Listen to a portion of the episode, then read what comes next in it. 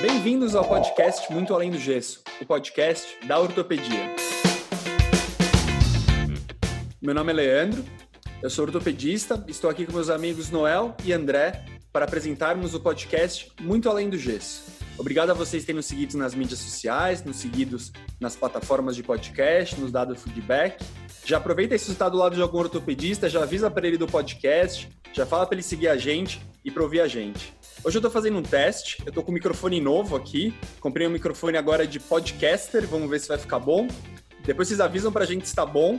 Se tiver bom, a gente vai obrigar o Noel e o André a comprarem também. Se for ruim, eu gastei dinheiro à toa. Hoje a gente está fazendo um podcast um pouco diferente. Todos os nossos convidados até agora eram ortopedistas. Hoje a gente está aqui com a Ana Mazeto.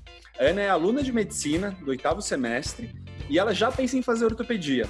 E daí a gente vai conversar um pouquinho com ela, falando para ela por que ela quer, ela vai contar pra gente por que, que ela quer ser ortopedista e ela também vai perguntar coisas da especialidade pra gente. Ela tem uma conta de Instagram onde ela ontem abriu para as pessoas fazerem perguntas para ela, para ela fazerem pra gente, para quem as dúvidas que os seguidores dela têm sobre ortopedia. Então, Ana, se apresenta aí pro pessoal, por favor. Bom, tudo bem, pessoal? Meu nome é Ana Mazeto, eu tenho 22 anos, eu sou estudante de medicina do oitavo período da Unifenas de Belo Horizonte e, sim, penso em fazer ortopedia.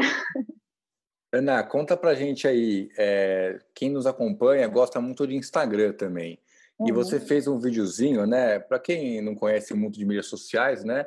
Nós tínhamos o TikTok, né? Que era uma mídia muito forte com música tal, né? Muito artista ia lá, fazia brincadeirinha.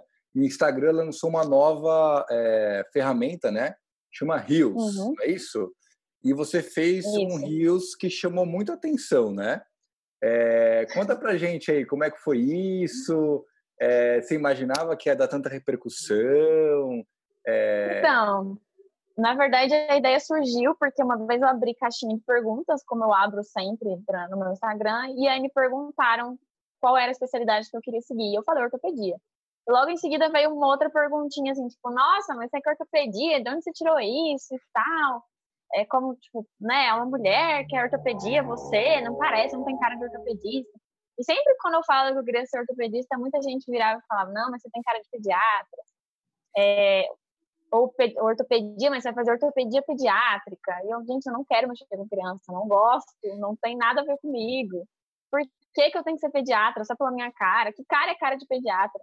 e aí eu decidi fazer o, o, o assim, de brincadeira mesmo. Falei, ah, vou ver. Vou ver. Porque eu já escutei tanto pela minha vida, eu vou colocar lá para ver o que, que dá, ver se muita gente se identifica. E assim, não imaginava que ia ter repercussão que deu, né? É, até foi repost em Instagram de ortopedia, eu fiquei muito honrada, assim mas não imaginava mesmo. Mas foi algo que partiu assim de tanto escutar esse tipo de coisa, eu decidi postar, sabe? Inclusive já ouvi isso de médicos ortopedistas também. Quando eu falei que queria ser ortopedista, ah não, você, mas você não tem cara. Não, vai fazer dermato, olha a sua cara. Gente, que cara é cara de dermato também. então foi assim que surgiu a ideia, sabe? Mas não imaginava que ia ser assim, do jeito que foi. É, mas infelizmente os ortopedistas têm muita gente, tem esse estigma, né? As pessoas, esses estereótipos das especialidades, né? Então, a pediatra é a menina mais, é, mais cuidadosa, assim, e o ortopedista é o cara grande, burro, né? Acho que grande a gente é, espero que a gente não seja Grosso. muito burro, né? Grosso, né? Grosso. Mas a verdade é que tem mudado muito a especialidade, né? A gente vê uh, nessa brincadeira, eu e o André, a gente tem por volta de 15 anos de formado já, e quando a gente fazia residência, na minha turma de residência tinha uma colega residente ortopedista e era meio mais ou menos uma mulher por ano, mas nos últimos 10 anos a gente tem visto, felizmente, um crescimento muito grande. Assim, Tem turmas lá na, no nosso serviço que tem três, quatro mulheres e realmente, a, a, felizmente, as mulheres têm ganhado muito espaço na ortopedia. Então isso, com certeza, é uma grande besteira, mas é, é triste ver que nós estamos em pleno 2020 e tem gente que tem esse pensamento ainda, né? É, verdade. O que é engraçado, Ana, que agora, no, no dia que a gente está gravando, está com 20, quase 27 mil visualizações desse videozinho aqui do, do Rios, né? E é engraçado que o quanto que as mulheres ficam realmente impressionadas com esse preconceito, né? Que ainda existe, né? Não tem jeito, é inegável, né? E até um dia desses eu uhum. postei um negócio, acho que foi até no Facebook, acho que eu não usava essa mídia há tanto tempo. E aí, um, aí uma pessoa me perguntou, que acho que foi o dia LGBT, né? Eu postei que o hospital tinha feito uma homenagem, alguma coisa assim. Aí uma pessoa perguntou, pô, mas o que vocês fazem pelas mulheres na medicina, né? Aí eu respondi assim, olha, as mulheres na medicina já são maioria. Já há mais mulheres hoje em dia na faculdade de medicina do que homens. Então, realmente, esse movimento, lógico que ele é justificável, mas acho que nem deveria existir, porque elas já são maioria, entendeu? Tem que ser algo normal, né? Algo mais tem natural. Tem que ser algo normal. No hospital já tem mais mulheres na faculdade de medicina, é, já como funcionárias de um hospital, e acho que na ortopedia realmente é um, é um processo, né? No meu ano, ao contrário do Leandro, eu sou um pouco mais novo, não muito, mas um pouco, e não tinha nenhuma mulher ortopedista no meu ano de residência. Então eram 20 não. homens lá trabalhando na R1, na R2, R3 e não tinha nenhuma mulher. Não sei se talvez pela escola, a Santa Casa tinha menos, o André, na escola tinha mais mulheres, não sei porque eu tenho essa impressão ou não. Não, no meu ano tinha, nos anos subsequentes também, mas uma coisa que me chama muito a atenção, se a gente for pensar em gerações, né? Algumas gerações antes da minha já tinham ótimas ortopedistas, muitas mulheres, na minha geração também, eu acho que era um número, vou chutar um número meio grosseiro, mas não chegava a 20%. E mesmo assim, a gente está falando com a Ana esse mesmo tema. Então, a gente vê que a gente não progrediu tanto assim nesse assunto. Você vê que ainda falar para uma mulher de 22 anos que é estranho a escolha dela, talvez a gente deva ter que progredir mais nisso. Mas eu vou fazer agora a pergunta para Ana: como é que é na sua geração? Porque a gente já percebe uma diferença entre as gerações, já percebe uma evolução, mas mesmo assim ainda existe esse estranhamento. Como é que é, Ana? Conta para gente.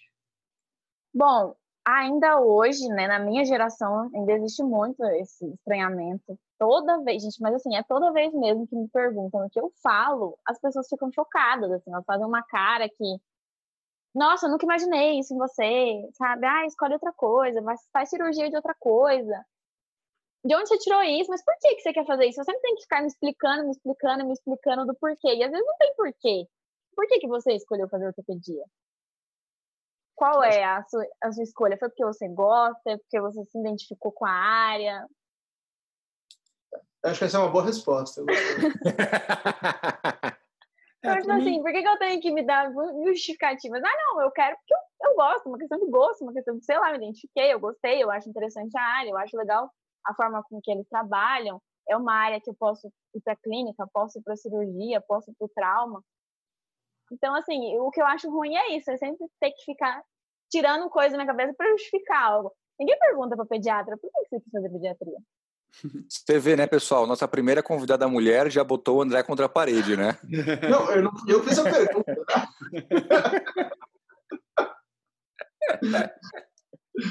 Justo. Então, existe sim é, o preconceito. Ainda na minha geração, ainda existe muito, com certeza. Existia muito mais antes, né? Antigamente, nossa, eu acho que devia ser muito pior, mas hoje em dia ainda uma. Coisa, uma coisa que eu fico curioso, e honestamente não, não sei a resposta, seria: eu imagino que talvez tenha muita diferença entre as cidades, entre os serviços, entre as regiões, talvez, né? Eu sinto que é, lá de onde eu sou, né, do HC, já tem tido tantas mulheres nos últimos anos que eu acho que, pelo menos a minha visão é que diminuiu muito, mas uh, não sei, depende, por exemplo, se, se o Noel está falando na Santa Casa, não sei se agora está um pouco melhor, mas é, se na tua época tinha menos mulher, talvez no serviço gera gera muito uma, uma coisa um pouco mais é, um pouco menos de costume mesmo, né?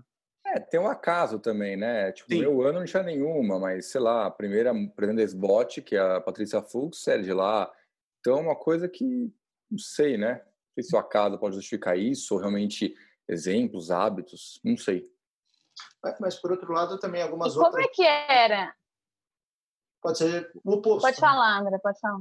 Algumas outras especialidades também pode acontecer o oposto, né? Talvez eu não pense exemplos perfeitos e também tudo que você possa falar possa soar preconceituoso, mas talvez algumas especialidades cheguem para um homem e falem por que, que você quer fazer isso, assim. Sim, tem um cara, mas... ele, ele anda um ano de faculdade, mas ele é uns dois anos mais novo que ele foi fazer dermato, e todo mundo fica perguntando, mas você vai fazer dermato? Tipo, como assim você vai fazer dermato, sabe? Então, acho que também tem um pouco ao contrário, tem especialidades que são mais de, mais teoricamente, pelo menos, mais de mulher, né? Ana, você, é, eu acho que, que você quer saber da não, gente? Não devia existir nenhum dos lados nesse né, preconceito, Sim. nem para homem nem para mulher. Mas enfim, o que eu queria saber de vocês é, durante a residência, vocês falaram que tinha mulheres, né? Alguns aí falaram só, acho que o Noel falou que não tinha. Mas como é que era? As mulheres, elas tinham, elas mais deixadas de lado, assim, por ser mulher, com relação à força, tudo durante as cirurgias? Ou normal, tratado normal, como qualquer residente? Boa eu pergunta. Boa pergunta. eu, eu acho que não. Não são tratadas iguais. Eu acho que um, você tem uma tendência assim, poxa, ortopedista é uma residência onde também está mudando, mas assim, tem aquela lance hierárquico muito pesado, né? De dar bronca assim mesmo, de às vezes berrar tal, que está diminuindo, mas ainda existe. E o que eu vejo é que ainda eu acho que as pessoas pegam um pouco mais leve com as residentes mulheres, assim, ninguém tem muito. Ninguém chega muito pegando tão pesado com as entes mulheres em geral, eu vejo. E tem uma coisa entre os residentes que, para mim, é engraçado essas coisas. Eu acho essas conversas super importantes, porque a verdade é que a gente aprende muito, entendeu? Eu acho que, querendo ou não, mudou muito as ideias e tem coisas que às vezes a gente faz muito para ajudar mesmo, sem nenhuma intenção de fazer mal, e que eu descobri que, na verdade, as mulheres vezes não gostam de ver. Entendeu? Por exemplo, ano passado eu vou voltar um pouquinho só antes, tá? Eu faço, eu faço um grupo de mentoria lá na residência do HC, né, que eu já comentei aqui algumas vezes. E eu fui ano passado numa reunião, numa aula sobre mentoria nos Estados Unidos, e uma das teve uma ortopedista que deu aula e ela falou sobre a importância da mentoria para na função meio de exemplo, assim, de aquela coisa de você ter um role model, né, uma pessoa que você se espelha e ter mulheres também. Porque daí as, as, as, mulheres, tanto as acadêmicas que pensam em fazer medicina, quanto as residentes que são, querem, que são ortopedistas, tem alguém para se espelhar, né? E daí caiu uma grande ficha para mim que eu pensei, nossa, tipo, no nosso grupo de mentoria só tem homem, né? E daí a gente convidou uma colega ortopedista, Verônica, que é excelente ortopedista, para estar tá lá com a gente. Tem sido muito legal ela estar tá com a gente de mentora. E ano passado a gente fez um encontro é, das mulheres ortopedistas com ela, e eu participei só do comecinho para introduzir, assim. Depois eu, eu, saí fora, que não era meu lugar estar tá lá. Mas uma coisa uhum. que eu vi que eu achei muito interessante, que de verdade eu não sabia, é que assim, vocês pegam, por exemplo, poxa, o paciente está anestesiado, precisa escovar a perna do paciente, fica lá, o residente fica lá segurando 10 minutos uma perna, que às vezes é uma perna super pesada, umas posições meio incômodas tal. E eu mesmo, outros residentes, eu vejo às vezes quando é uma, quando é uma mulher é, residente oferecendo para segurar a perna, falando assim, ó, oh, deixa eu te ajudar tal. E é uma coisa meio, acho, de cavalheirismo, assim, não é uma coisa de preconceito, sabe? Mas eu vi que todas as residentes reclamaram falavam assim, não, eu posso segurar a perna, entendeu? E não queriam que as pessoas oferecessem para ela para segurar a perna. Isso foi uma coisa, foi um grande aprendizado para mim, sabe? Porque eu pensei, poxa, talvez, beleza, entendeu? Então, não vou mais oferecer para segurar pernas. Acho que a gasta tem muito a cabeça assim, uhum. tipo, poxa, se é para ser igual, vamos ser igual em tudo, né? Aham, uhum, sim. Qual que é então, de certa forma... Oi, Noel? Não, respondendo então, Ana, eu respondo depois o André. Teve esse... E aí, com relação à parte da, do meu ano, não tinha nenhuma mulher, mas no um ano abaixo do meu tinha uma mulher. é engraçado essa hierarquia que o Leandro falou, que às vezes ela realmente não mede o sexo, não mede o tipo de pessoa. A hierarquia, pelo menos na grande maioria das residências, não tem tanta diferença. Mas era uma, é uma menina, né, a Camila, excelente ortopedista, ela é baixinha, pequenininha, e todo mundo falava, pô, será que ela vai ser uma boa R1? Porque o R2 tem essa preocupação, né? O R2 quer pegar um bom R1, porque ele acha que a vida dele vai melhorar. Na verdade, não muda nada, né? E aí eu lembro que a gente estava super, o pessoal estava super preocupado, nossa, mas quem vai ser, tal, da Camila? E no final, um amigo meu foi R mais da Camila, né? E ela foi uma das melhores residentes do ano dela, se não a melhor, entendeu? Então a gente ficava falando isso e no final ela se mostrou uma super médica, uma super ortopedista, super estudiosa, boa cirurgiã. Na verdade, se, se explica pela ignorância que a gente tinha, desconhecimento. E, e não é que ela o julga, o tratamento acho que foi igualmente ruim para ela. Eu acho que uma coisa que talvez tenha mudado, e foi até uma conversa que a gente teve uh, no nosso último podcast com o Pinhal, né, com o César, eu acho que o ambiente que a gente teve de residência era muito ruim para qualquer um. Uh, talvez essa coisa de segurar a perna, ela pode ser mal vista, mas o ambiente ser muito duro talvez seja mais difícil ainda para a mulher. E não estou falando por ser mulher. Uh, eu digo não era um local. A gente tinha um único banheiro muito sujo. É, isso é muito pior para uma mulher, eu imagino, no hospital naquela, naquela hora. Eu acho, espero que essas coisas tenham evoluído hoje em dia, uhum. sabe? Mas era um, era um ambiente ruim, era um ambiente é, ruim para todos. Mas eu imagino que para uma mulher, algumas vezes isso possa uh, ser mais difícil. Era, era duro mesmo. Mas calma, Ana, respira fundo e vai para a próxima pergunta. e assim, né, puxando por esse, esse gancho aí de ser um ambiente mais ruim, da galera ser um pouco mais grossa e tudo mais, você acha que as mulheres elas tinham que se impor mais, elas eram mais assim ríspidas também para ficar nesse ambiente, conseguir viver ali, né? Porque imagino que junto um monte de homem, coisa boa nunca sai, né? Então, acho que as mulheres elas tinham que ser um pouco mais ríspidas para se mostrarem ali, mais bravas, assim. Como que era isso? Eu não digo mais bravas, mas eu acho que elas tinham que se provar mais. Eu tenho essa sensação. Sim. Eu diria eu que tá... isso é errado, mas eu acho que isso existia realmente. A minha impressão é que também essa é uma coisa que está mudando. Assim, quando eu penso nas, nas, nas residentes que estavam na minha época, eu acho que a maioria elas fazem uma, meio que uma casca mais grossa, assim, sabe? Ficam mais, mais assim, tipo, não deixam muita abertura também. Porque, assim, querendo ou não, tem, tem esse lado que a gente está falando do lado duro da residência, mas ao mesmo tempo tem um super lado da residência de assim, tipo, poxa, todo mundo é amigo, todo mundo faz piada um com o outro tal. Então também tem o lado leve, nem tudo é, é pesado, né? E eu sentia que um pouco, acho que as mulheres elas eram mais, mais trancadas, assim, justamente para não abrir nenhum tipo de espaço para alguém achar coisa diferente, entendeu? Mas eu sinto que agora, à medida que está ficando mais normal, e que normal em termos de quantidade mesmo, sabe? De ter mais mulheres é, ortopedistas, eu acho que elas estão mais normais. Então, tem assim, normal no sentido assim, de ter de tudo, né? Então, tem umas que são mais abertas, umas que são mais tranquilas, umas que são mais bravas, como os residentes homens, tem uns que são mais bravos, uns que são mais tranquilos, entendeu? Então, acho que eu não sinto que as pessoas, que elas estão tendo que mudar para se adaptar ao local, entendeu? Que eu acho um grande avanço. É, eu concordo com o que o Leandro falou. Eu não lembrando das residentes, mas lembrando das preceptoras ou chefes, né?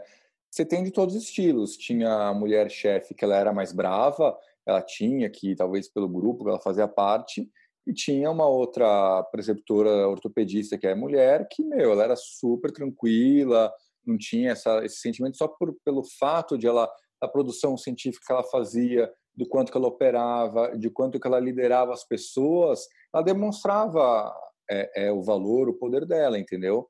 Eu acho que é uma coisa que novamente, que nem o Leandro falou, né? Está em constante transformação, né? E Ana, agora é minha vez de fazer pergunta para você. Eu queria saber por que você quer fazer Manda. ortopedia, mas não porque você é mulher e quer fazer ortopedia, mas por que você quer fazer ortopedia? Porque eu sei os motivos que me levaram para ortopedia, eu sei que o Noel e o André também têm os motivos dele. O que, que te interessa quando você olha uma, uma, dúvida primeira, você já passou em, em estágio de ortopedia? Você já teve contato? É uma coisa meio que você acha que você gosta? Como funciona isso daí? Então, primeiro, minha mãe ela é fisioterapeuta e ela sempre gostou muito da área ortopédica. Então, acho que ah. já veio isso um pouco dela, dela sempre falar e tudo, mostrar e lesões, enfim, para mim, eu sempre vivi isso durante a infância. E aí, quando eu entrei na faculdade de medicina, a primeira cirurgia que eu assisti foi uma cirurgia ortopédica.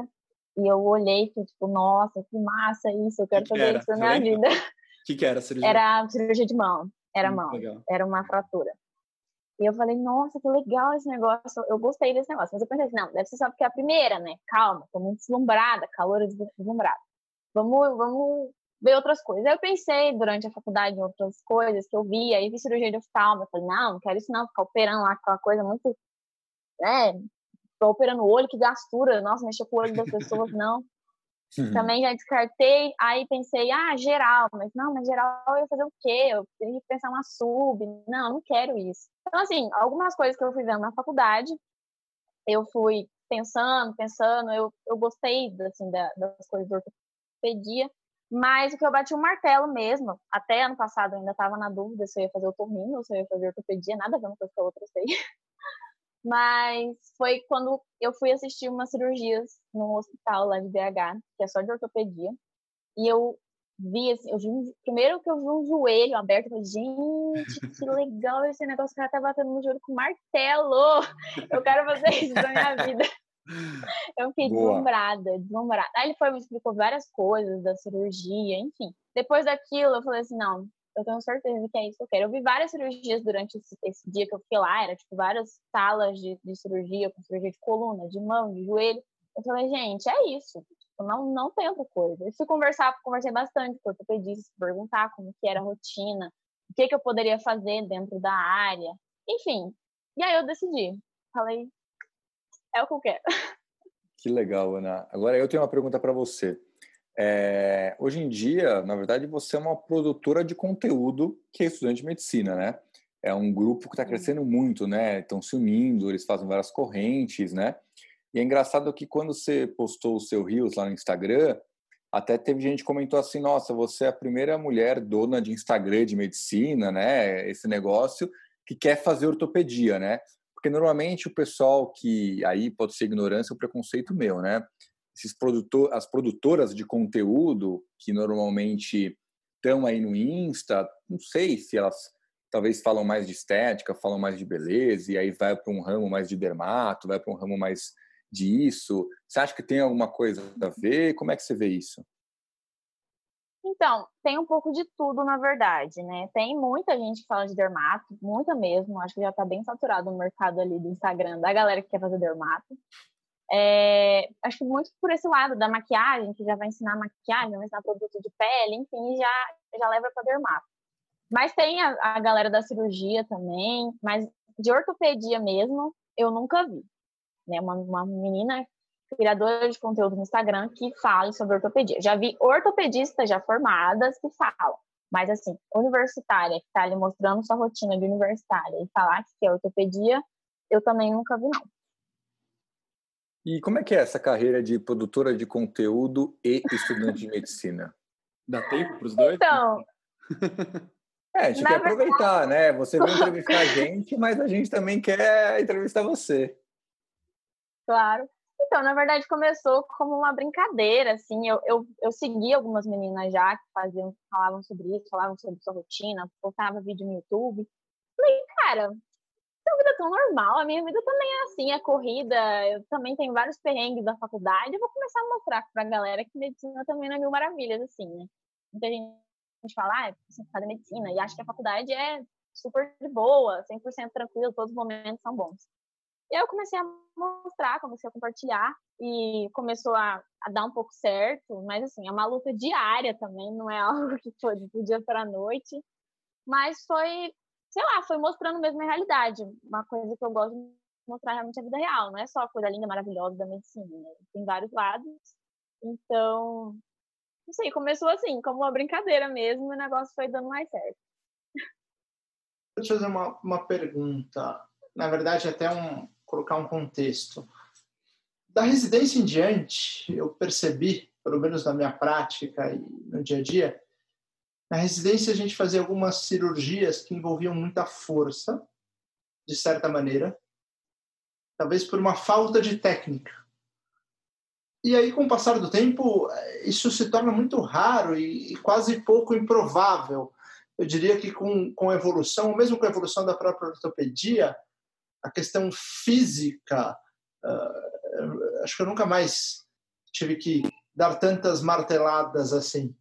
Uh, que, que você se vê fazendo no R4? O que, que você gosta? O que, que você não gosta? Como que está sendo essa sua aproximação? Aí é uma pergunta longe já, né? É, quem gosta é. de começa já a gostar de... Gosta mais de joelho, de tornozelo, de trauma, de ombro, é, quadril. Bom, eu não não sei ainda qual vai ser a sub que eu vou escolher, né? Eu acho que eu tenho que passar por tudo ainda para decidir. Mas eu gosto muito de pé e tornozelo. Gosto de joelho também, acho muito legal. Nossa, sensacional. Mas não sei se eu faria joelho, vamos ver. Mas uma coisa que eu não faria, eu acho, é mão. Mão? Mão é muito chato mesmo, Ana. Concordo com você. Vamos tomar mas, Ana... aqui dos nossos seguidores que fazem mão, mas eu concordo, mão é muito chato. Ô, Ana, é, contando aqui dessa pandemia, essa quarentena, né? O que teve de ortopedista que entrou no Instagram não é brincadeira, tá? Isso de todas as idades, de todos os estilos, e postando foto de cirurgia, não postando, contando como é o dia, não contando, contando verdade, contando mentira, enfim, tivemos de tudo. E você que é uma produtora de conteúdo já na faculdade, de Conta pra gente, como é que você acha que vai ser isso? Você acha que na residência de ortopedia você quer continuar produzindo conteúdo? Você acha que isso foi só um processo que foi positivo para você ou você vê que talvez como um negócio, né? Porque eu já vejo que você teve umas parcerias, eu vi que você já fez alguns contatos, você está aqui com a gente. Conta para a gente uhum. como você vê esse processo. Então, eu vejo assim hoje em dia mais como um negócio. Eu penso em crescer cada vez mais. É, eu vejo muito que hoje em dia a internet é algo que está crescendo demais. Então, ou a pessoa ela se encaixa dentro da internet, ou ela vai ficar para trás em relação a tudo, até a vida profissional dela. Está é, entrando muito médico hoje em dia. Eu sei que tem até mentorias para médicos que querem crescer o Instagram relacionado realmente à medicina, bem específico. É porque todo mundo quer entrar, quer ser visto, né? Quem não é visto não é lembrado. Então, a pessoa quer entrar, quer mostrar, quer divulgar o trabalho dela para melhorar a vida profissional. Então, eu quero levar o meu Instagram, Instagram por fases, né? Agora eu estou na fase da, do universitário, a vida universitária, perrengues universitários. Depois, eu quero, sim, mostrar a fase da residência. Acho que vai ter bastante conteúdo para mostrar, bastante perrengue para mostrar. E depois, quero tornar o meu, meu Instagram mais profissional para minha área. Né? Então, acho que vai, ser, vai seguir pelas fases da minha vida. E meu público também, acho que vai seguir por isso, pelas eu tenho, fases. Eu tenho uma pergunta nesse sentido. Eu vi até uma... Um, aliás, foi um podcast de um cara que eu acho que é muito inteligente, que fala muito bem, que é o Álvaro Chocair, que ele tem aquele Instagram, o Além da Facul, que antigamente era o Além da GV. E ele falava que as faculdades, que talvez fossem os grandes produtores de conteúdo, mal existiam no Instagram ou em redes sociais. Então ele falava muito sobre a GV, mas o reitor da GV não tinha uma conta no Instagram e a própria GV não produzia nada. E eu quero fazer uma pergunta, aonde que eu vou colocar você como representante, tá? Mas onde que essa geração que está na faculdade, aonde que ela vê o conteúdo? Quem são os, os benchmarks? Quem são as faculdades? Quem são os produtores que vocês curtem pensando na ortopedia? Tem alguém? Bom, é, tem alguns ortopedistas, mas você fala assim no sentido meu, o que eu vejo, Sim, o que, o que a maioria da galera da minha idade vê. Sim, exato, porque a gente percebe que existe um mundo digital que algumas gerações, e aí eu vou me incluir nessa, começaram a explorar depois da sua, talvez. Começaram a entender num momento mais tardio. Uh, por exemplo, alguns Instagrams ou redes sociais de faculdades, no fundo, não tem conteúdo nenhum. Eles mostram uma fotinha de um evento e acabou. Então, isso gera uma oportunidade muito grande para que se gere conteúdo mesmo de verdade quem que você segue, quem que você fala isso aqui é legal, quem que te dá um material relacionado com ortopedia. Conta pra gente como é que é essa visão aí de quem está na faculdade, quem está vendo uh, esse conteúdo sendo gerado e que é, pode ser muito importante.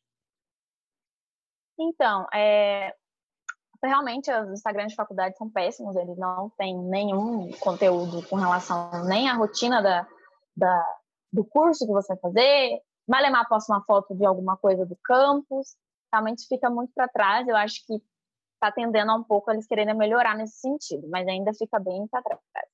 Com relação a perfis, né, IGs aí que eu sigo, que eu gosto, que fale sobre ortopedia, o que eu acho muito legal, muito interessante, são aqueles que tentam mostrar realmente a rotina do médico, né? É, como é que é? Porque às vezes a gente pensa assim, ah, eu quero ser ortopedista, mas você não sabe muito bem qual é a rotina do médico, o que, que ele pode fazer, o que, que ele não pode fazer, qual hora ele pode seguir, o que, que ele não pode seguir. Então, acho legal quando mostra realmente a rotina do médico para você entender o que, que é. É igual estudante de medicina, ah, eu quero fazer medicina, mas nem sabe como é a rotina, então mostrar a rotina, mostrar como é que é, o que, que você pode, o que você não pode fazer também é legal. E o que eu acho também bem legal, que daí já já sempre leva para um público mais leigo é quando eles, né, a galera da ortopedia fala sobre coisas muito corriqueiras. Inclusive, eu estava conversando com um ortopedista lá de BH e ele tinha postado um, um post sobre joelho, por que que estala o joelho? E aí ele fez um videozinho e contou porque que é, é uma coisa muito corriqueira das pessoas. As pessoas querem entender o que acontece, se é normal, meu Deus, eu tenho que procurar um médico por causa disso. Então, são coisas que que eu acho legal, assim, de abordar e que eu vejo que muita gente gosta, né? Então, tem vários, né? São vários médicos que estão nessa área, nesse ramo. Eu fiquei Legal. com curiosidade agora, eu vou fazer uma pergunta rápida, depois você já emenda uma pergunta para a gente, que a gente está falando, a gente está fazendo mais pergunta do que eu achei que a gente ia fazer. Mas eu fiquei curioso com uma coisa que você falou agora, que é, eu nunca tinha pensado nisso. Realmente as faculdades mostram muito pouco sobre as rotinas do dia a dia delas, como os alunos veem. Então, e você estava contando para a gente aqui antes da gente começar a gravar que você está estudando em BH agora e você nunca tinha ido para BH antes. Na hora que você foi escolher a faculdade, você deu uma olhada no Instagram de alunos da faculdade para ver como é que era? Isso é uma coisa que, honestamente, eu nunca tinha pensado. Quando eu prestei vestibular, não tinha Instagram ainda. Achei interessante isso. Então, na verdade, eu tinha uma conhecida no cursinho que ela tinha começado a fazer a Unifenas um semestre antes de mim. Então, já vi, às vezes, no Instagram dela a rotina de como é que era. Sabia que a faculdade, que a Unifenas era uma faculdade né, com um nome muito bom. Fiz umas pesquisas na internet mesmo, mas nada relacionado a Instagram, a pessoas que eu conhecia. A única pessoa que eu conhecia que fazia Unifenas era ela, então que eu via era pelo Instagram dela. E Instagram da faculdade, hoje em dia está um pouquinho maior, mas antes também não tinha nada demais. Mas foi assim, pesquisa de, ah, vou dar uma olhada nesse vestibular aqui, ver se a faculdade é boa, ver se tem nome muito bom, como é que é a galera, essa pontuação do MEC. E através dessa conhecida. Também via no Instagram dela, mas e agora a sua pergunta para gente. tá, vamos lá. Eu vou fazer umas perguntinhas aqui do, da galera lá do Instagram. Eu deixei a caixinha de perguntas. Perguntei quais eram as dúvidas sobre a área de ortopedia que elas queriam fazer. Teve uma que eu achei muito boa. Deixa eu achar ela aqui agora. A menina perguntou, ela falou assim: Quero ortopedia já participo de várias cirurgias, mas tenho medo de tanta exposição a raio-x. E como é que é isso para vocês? A radiação realmente tem exposição? Quais são os cuidados que tem que tomar? Falar para ela que a gente também tem medo, viu? Não, não é só ela que tem medo. A gente, eu pelo menos tenho. Então, o que a gente tenta fazer é usar o colete de chumbo, né? A gente usa o chumbo, né, durante a cirurgia. Tem um protetor de tireoide também que a gente usa. Mas aí agora tem a meia culpa de cada um. Eu já operei com o André, já operei com o Leandro, então já sei que nem em todo momento somos perfeitos em relação a isso. Eu não consigo usar o de protetor de tireoide porque me incomoda muito, atrapalha eu na, operando, mas eu sempre, quando for usar a escopia, desde o R1, eu uso chumbo. É. Mas eu tenho eu vários amigos que não usam. Eu, eu, uso bastante, eu uso inclusive tireoide. Uma dica que eu dou para as pessoas, e que eu tive um problema com isso que eu já vou contar, é que tem umas empresas que têm uns, uns de chumbos um pouco mais leves, então são mais confortáveis. E daí também tem tamanho, então se é maior, se é menor, você tem uns tamanhos adequados. O que eu fiz foi uma coisa meio errada, eu trouxe dos Estados Unidos na mala e eu fui pego na alfândega. Essa foi uma história Nossa, bem que peso! Não, na alfândega passou o protetor de chumbo, o cara falou, mas tem uma coisa de chumbo aí? Daí passou, veio a Anvisa, e daí eu descobri que você não pode trazer de fora, eu não sabia. Também fui, fui, fui mas eles ficaram com seu colete? Ficaram meu colete. Leandro, tem, tem um amigo, um amigo em comum, não vou falar quem é aqui, que até pediu para um outro amigo trazer uma parte do colete de chumbo dele, e eu nunca vi o cara usando esse colete de chumbo, entendeu? Mas, mas alguém trouxe parte do colete de chumbo dele na mala. Nunca vi o cara usando. É, eu sou azarado. Mas tem empresas no Brasil que vendem também importadas e nacionais, então isso é uma boa dica para as pessoas se protegerem. Tem que ser caxias com isso, sim. Mas o risco existe. Fala, André, conhece esse cara? Não, nunca usou o colete de chumbo. É, é, Nossa, coragem, hein? É super legítima, mas é, é seguro o uso da radiação desde que você tome as medidas corretas. Eu acho que um colete... tem bem menos radiação do que raio-x, né? Isso é importante lembrar. O feixe é muito mais colimado, ele é muito mais concentrado.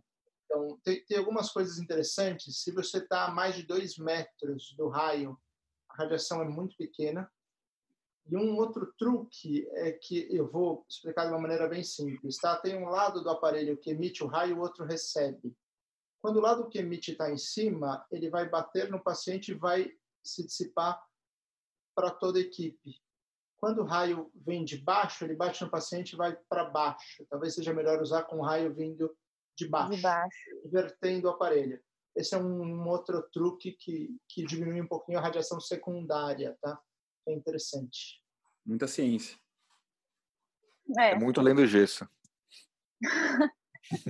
que mais veio de legal? Ó, teve uma outra pergunta que foi qual é a maior dificuldade na carreira da ortopedia para vocês? Tem uma boa pergunta. Um, eu acho que a maior dificuldade da carreira da ortopedia não é da ortopedia em si, mas acho que da carreira médica, no fundo, que é conciliar a vida pessoal com carreira, com, com tudo. Eu acho que isso é uma coisa que a gente está sempre é, brigando, né? E, tipo, e tem que ser um esforço muito, muito muito forte, assim, é um esforço mesmo. por exemplo, nós estamos aqui, para quem não sabe, a gente está gravando aqui, agora são é domingo, oito e meia da noite, né? Estamos aqui gravando porque a gente não teve um outro horário durante a semana. Então, a gente está sempre numa briga para você ter uma carreira legal, para você se destacar profissionalmente, mas para você não deixar de fazer seu esporte, para você não deixar de fazer sua família. E a ortopedia tem um lado que, assim, tem muita urgência, né? Por exemplo, o André faz trauma, ele tem um horário muito bom de operar, que normalmente às, às 11 da noite ou às 5 da manhã, normalmente, entendeu? Então, Nossa, tranquilo. Tranquilo. Então a gente vai. É, eu acho que essa é uma dificuldade maior. E a ortopedia, como tem muita urgência, acho que é maior ainda. O que, vocês acham? A ortopedia uh, tem um mercado muito grande. Eu acho que a prevalência de queixas ortopédicas é muito grande, mas também o número de ortopedistas é muito grande. Eu acho que para que você se destaque talvez não seja só no campo acadêmico, evolução, eu acho que você tem que se destacar em várias áreas. E uma que eu acho muito interessante não é eh, a superexposição, mas você saber uh, conversar da maneira adequada, você saber se expressar é um dos grandes diferenciais. Então, acho que uma coisa que você já está fazendo é muito importante para levar para a carreira depois. Uma coisa que, refletindo agora no que o André falou, quando a gente é residente ou estudante de medicina, né, você acha que está no sexto ano, você vai entrar na residência, passou de fase, né? Passei de fase, acabou, tira o burrinho da sombra, aí você entra na residência, aquela porrada, né, no R1. Aí você chega no R3, vai prestar a prova da SBOT, vai para R4, vai, termina o R4, você fala, agora ganhei, né? Agora acabou, agora, uhum. putz, vou para praia final de semana, vou operar de segunda e terça, consultório particular quarta, quinta e sexta, e zerei esse jogo. Mas na verdade não é isso, entendeu? E talvez isso acontecia, sei lá, há 40 anos atrás, há 30 anos atrás. Talvez se tiver algum ortopedista ou ortopedista mais velho ou mais velha escutando a gente, vai falar que também era mentira. Mas a gente tem essa visão, né? De que, sei lá, há 30 anos atrás era assim. Eu te garanto de que hoje em dia não é assim. Então, você fazer só o beabá, você passa de fase e tal, mas eu te garanto que você não zera o jogo. É, Bom, teve uma outra pergunta que é uma pergunta bem abrangente, assim, mas acho que é legal para a galera realmente entender. E foi o que o ortopedista faz? O que, que quando a pessoa entra na residência ortopedia, o que, que ela pode fazer? Quais áreas ela pode seguir? É, se para fazer trauma tem que fazer ortopedia ou, ou faz uma outra residência, como é que é? Bom, eu, eu vou tocar essa, né? Acho que por... a ortopedia, se a gente for dividir em algumas áreas, é interessante que no Brasil é diferente de alguns outros lugares. A gente tem trauma ortopédico, são os médicos que tratam fraturas, vamos chamar desse, dessa maneira, e as articulações. Então, muitas vezes no Brasil é dividido, alguém faz um trauma, o outro faz joelho, ombro, quadril, vamos colocar as articulações e coluna, tá? E aí tem aquelas mais específicas, do tipo pediátrica e assim por diante. Fora do Brasil, muitas vezes ela é dividida em trauma, eh, próteses, medicina esportiva. Assim, tem uma divisão um pouquinho diferente. Trauma é o médico que trata de fraturas. O trauma está muito associado com os prontos socorros e com as urgências, especialmente no Brasil. Tá? Uh, mas de certa maneira tem uma parte bem importante que eu acho que ela, ela, é menos valorizada, que é a parte do consultório, onde você trata muitas complicações de tudo que acontece por aí. Então, também existe uma vida não relacionada a urgências no especialista de trauma. Mas aí você realmente vai escolhendo de acordo com aquilo que você gosta mais. Eu sinto que tem uma, uma, uma identificação muito grande do jeito da pessoa com a especialidade, com o dia a dia que ela imagina da especialidade. Eu não sei o que, que o Leandro e o Noel acham, mas eu, eu vejo muito dessa maneira. Concordo. Acho que não tem nada para acrescentar. Concordo, não tenho nada a acrescentar. Mas, assim, a, a questão da medicina esportiva, né? É uma, uma sub da orto? Como é que funciona? A medicina esportiva, só acho que vale a pena a gente fazer um parênteses, que eu já senti alguns acadêmicos que se confundem. Tem a medicina esportiva de acesso direto, que você termina o sexto ano e você presta para fazer medicina esportiva. Essa é uma residência clínica. eles passam pela por, por parte clínica, por cardiologia, passam bastante na ortopedia para saber tratar, mas eles sabem, eles são médicos que vão ajudar no desempenho esportivo, vão ajudar em acompanhar times tal. E daí você tem a subespecialidade de medicina esportiva, que talvez o nome correto seria traumatologia esportiva da ortopedia, uhum. que daí você faz os três anos de residência normal de ortopedia, e daí você faz um R4 de especialização em, em medicina esportiva. E daí você vai ver, normalmente acaba tratando muito, é muito focado em ombro e joelho, né, que são as que mais têm lesões, e daí você pode fazer, por exemplo, o que eu faço. Minha especialidade principal é quadril, né, como eu já falei, mas eu faço muito quadril esportivo. Então eu fui para fora, para os Estados Unidos, para ver um colega é, que era referência em, em artroscopia de quadril tal. Então seria mais ou menos esse caminho. Então acho super importante diferenciar a medicina esportiva de acesso direto da traumatologia esportiva R4 depois da, da residência. É, e agora eu tenho uma pergunta para você, né, que eu fiquei curioso. Você falou essa questão que teu Instagram uhum. você gosta de, você tem essa visão de eventualmente continuar tocando ele durante tua faculdade, depois na residência, depois muito provavelmente até profissional.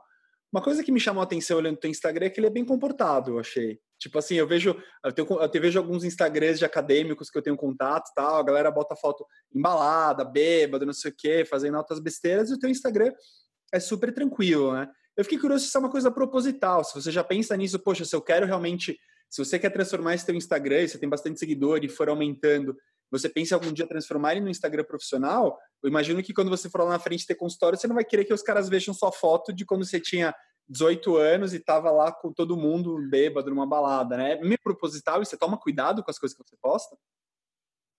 Então, na verdade, assim, é, eu, eu gosto de postar a vida real mesmo, eu gosto de postar quando às vezes eu saio, eu gosto né, para as pessoas também entenderem que estudante de medicina não é só estudar e ir para a faculdade, né? Que você pode ter um lazer, saúde mental é muito importante, eu sempre falo isso para todo mundo. É, mas eu tomo um certo cuidado em algumas coisas, sim, para postar. Enfim, eu acho que né, ninguém é obrigado a ver ninguém bêbado, louco, caindo no chão. É, e também, até por né, uma questão de ser um exemplo um pouco melhor para a galera que está me seguindo, que está tá vendo aquilo. Eu também sou muito tranquila, assim, não sou dessas muito loucona, né, baladeira, nada. Eu gosto de sair, saio, gosto de mostrar esse lado, sim, mas tento, né, cuidar um pouco, assim.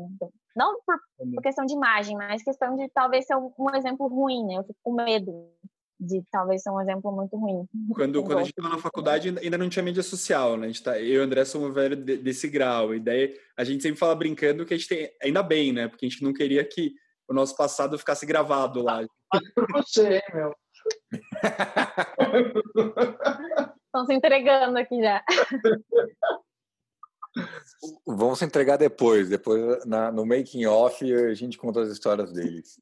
Mas, Ana, voltando aí para as mídias sociais. Ah, eu posso fazer aí... mais uma pergunta? Pode, pode, você que manda aqui. De ortopedia. Fizeram uma pergunta muito interessante também, até voltar no assunto de mulher na ortopedia, é se vocês acham que existe diferença em salário, né, da mulher e do homem ortopedista.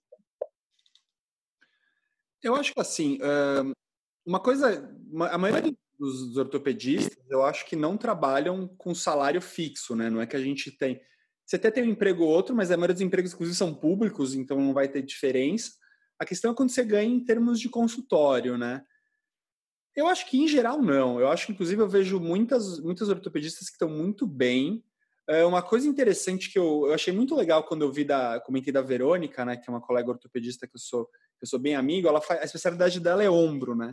E ela falou uma coisa que eu achei muito interessante. Ela falou que ela tem muito paciente mulher que gosta de ir nela porque ombro às vezes precisa tirar a blusa para ser examinado, precisa ficar de sutiã, então tem muita mulher que tem vergonha de ir em, em ortopedista homem, então essas mais envergonhadas, elas vão nela porque sentem mais a vontade para tirar a blusa e ser examinado, entendeu? Então, eu ainda acredito que as pessoas boas vão se dar bem, independente, eu acho que realmente tem espaço para todo mundo.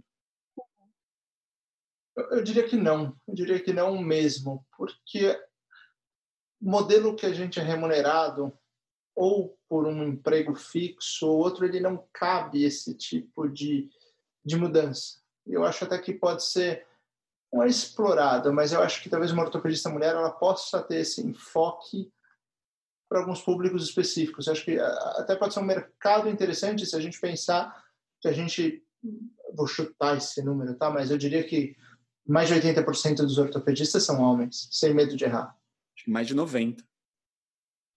Eu vi um dado, né, nessa aula que eu vi no passado, pelo menos o dado americano, é, a especialidade que menos tinha mulher em termos de porcentagem era ortopedia, menos que, que neurocirurgia e que urologia, que eu acharia que, te, que seriam, que ortopedia é, teria mais. Isso, pelo menos nos Estados Unidos, é isso. Então, realmente é muito baixo ainda. Eu imagino que deve estar mudando bastante aqui no Brasil, como a gente falou, já deve estar um pouco melhor, mas tradicionalmente realmente é muito masculino. Ana, tentando responder a sua pergunta, eu acho que eu não sei. Eu não sei te responder. Por quê? Porque eu acho que a gente tem uma amostra viciada daqui.